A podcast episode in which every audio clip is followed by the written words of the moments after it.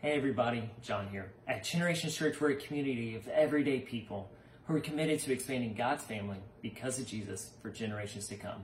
Today I'm going to be sharing our daily devotional.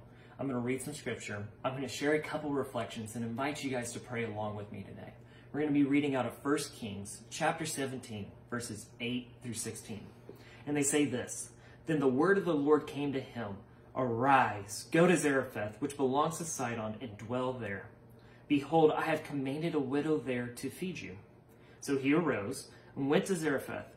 And when he came to the gate of the city, behold, a widow was there gathering sticks. And he called to her and said, Bring me a little water in a vessel, that I may drink. And as she was going to bring it, he called to her and said, Bring me a morsel of bread in your hand. And she said, As the Lord your God lives, I have nothing baked, only a handful of flour in a jar and a little oil in a jug. And now I'm gathering a couple sticks, that I may go in and prepare it for myself and my son, that we may eat it and die. And Elijah said to her, Do not fear. Go and do as I have said, but first make me a little cake of it and bring it to me. And afterward make something for yourself and for your son. For thus says the Lord, the God of Israel The jar of flour shall not be spent, and the jug of oil shall not be empty until the day that the Lord sends rain upon the earth. And she went and did as Elijah said.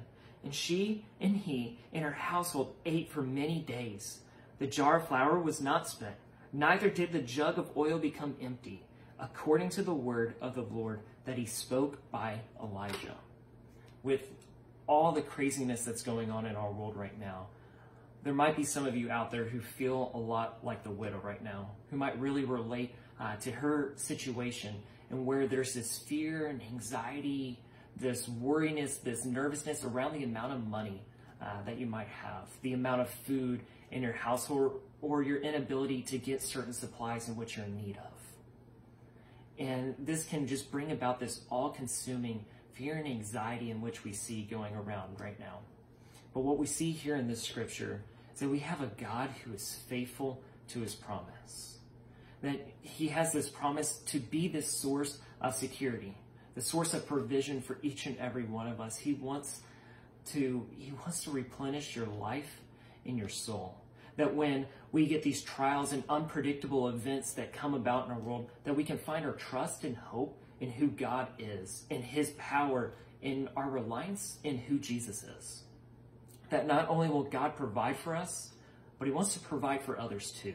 He wants to share that love, that mercy, that care for everyone that you come in contact with. So I encourage you to take a look around to see where you can share that hope and promise with others. Because we want to reflect the blessings in which God has given us back to Him and out into our community. Because not only does God care for you, He cares for me, and He cares for each and every person we encounter throughout our day, in our neighborhoods and in the communities we interact.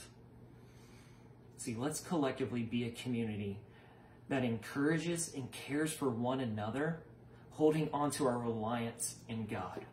And look to our neighborhoods and look to our communities and our everyday life, the people we encounter, for ways in which we can share that love to those who are in need right now.